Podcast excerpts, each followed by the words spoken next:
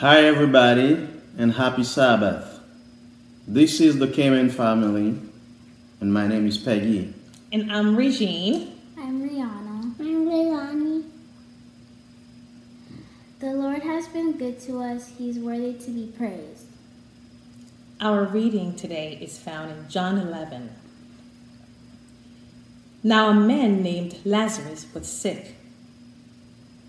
He was from Bethany, the village of Mary and her sister Martha. So the sisters sent word to Jesus Lord, the one you love is sick.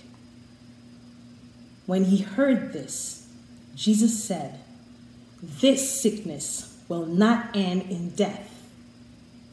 No, it is for God's glory, so that God's Son may be glorified through it. So when he heard that Lazarus was sick, he stayed where he was two more days. And then he said to his disciples, Let us go back to Judea. On his arrival, Jesus found that Lazarus had already been in the tomb for four days. When Martha heard that Jesus was coming, she went out to meet him, but Mary stayed at home. Lord, Martha said to Jesus, if you had been here, my brother would not have died. But I know that even now, God will give you whatever you ask. Jesus said to her, Your brother will rise again. Martha answered, I know he will rise again in the resurrection at the last day. Jesus said to her, I am the resurrection and the life. The one who believes in me will live, even though they die. And whoever lives by believing in me will never die. Do you believe this? Yes, Lord, she replied. I believe that you are the Messiah, the Son of God who is to come into this world. Where you have laid him? He asked. Come and see, Lord, they replied. Jesus wept. Jesus, once more deeply moved, came to the tomb. It was a cave with a stone laid across the entrance. Take away the stone, he said. So they took away the stone. Then Jesus looked up and said, Father, I thank you that you have heard me. I knew that you always hear me. But I said this for the benefit of the people standing here, that they may believe that you sent me.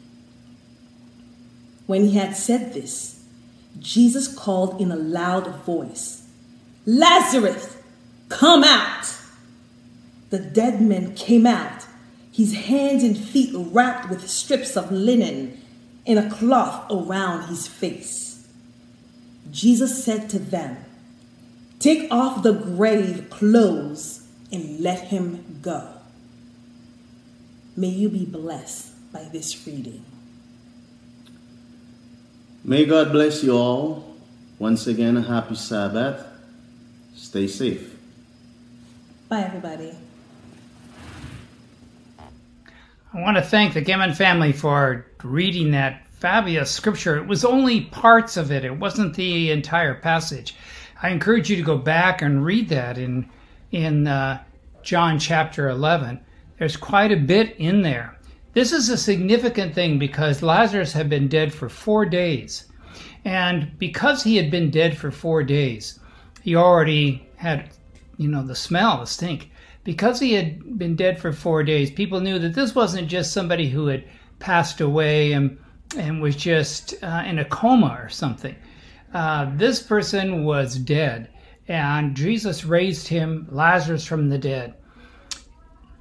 Now, what is fascinating about this is there were people there that were watching this, people who were looking at this and what had happened. And when Lazarus came forth from the grave, Jesus had him unwrapped, as we have had read, had him unwrapped, and then if you read on just a little farther in chapter 11, after this had happened, after these people had come out uh, of the grave, the very next verse in verse 45 says, Therefore, many of the Jews who had come to visit Mary and had seen what Jesus did believed in him.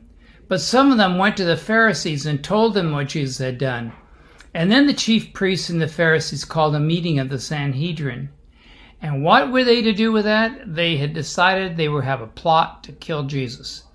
That was the plot in which they were going to do, that they were going to kill Jesus.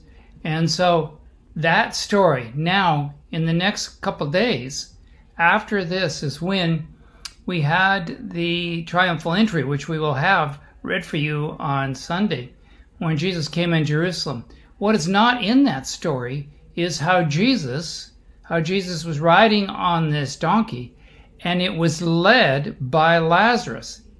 And so, as people looked at that, as they saw that this was the man who was dead and now is alive, and he's leading this donkey, and the Pharisees and the Jewish rulers just rulers just couldn't stand it that he would be doing that, and that they would see that, and that people were just enthralled. That's why they were laying down their branches. So it was an amazing event. The raising of Lazarus is significant. It is amazing also that he called forth Lazarus by name. Some have suggested if he had just said, Come forth, that everyone would have come from the grave.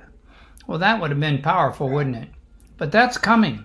When Jesus comes again, he will raise the dead. So, this is a powerful story.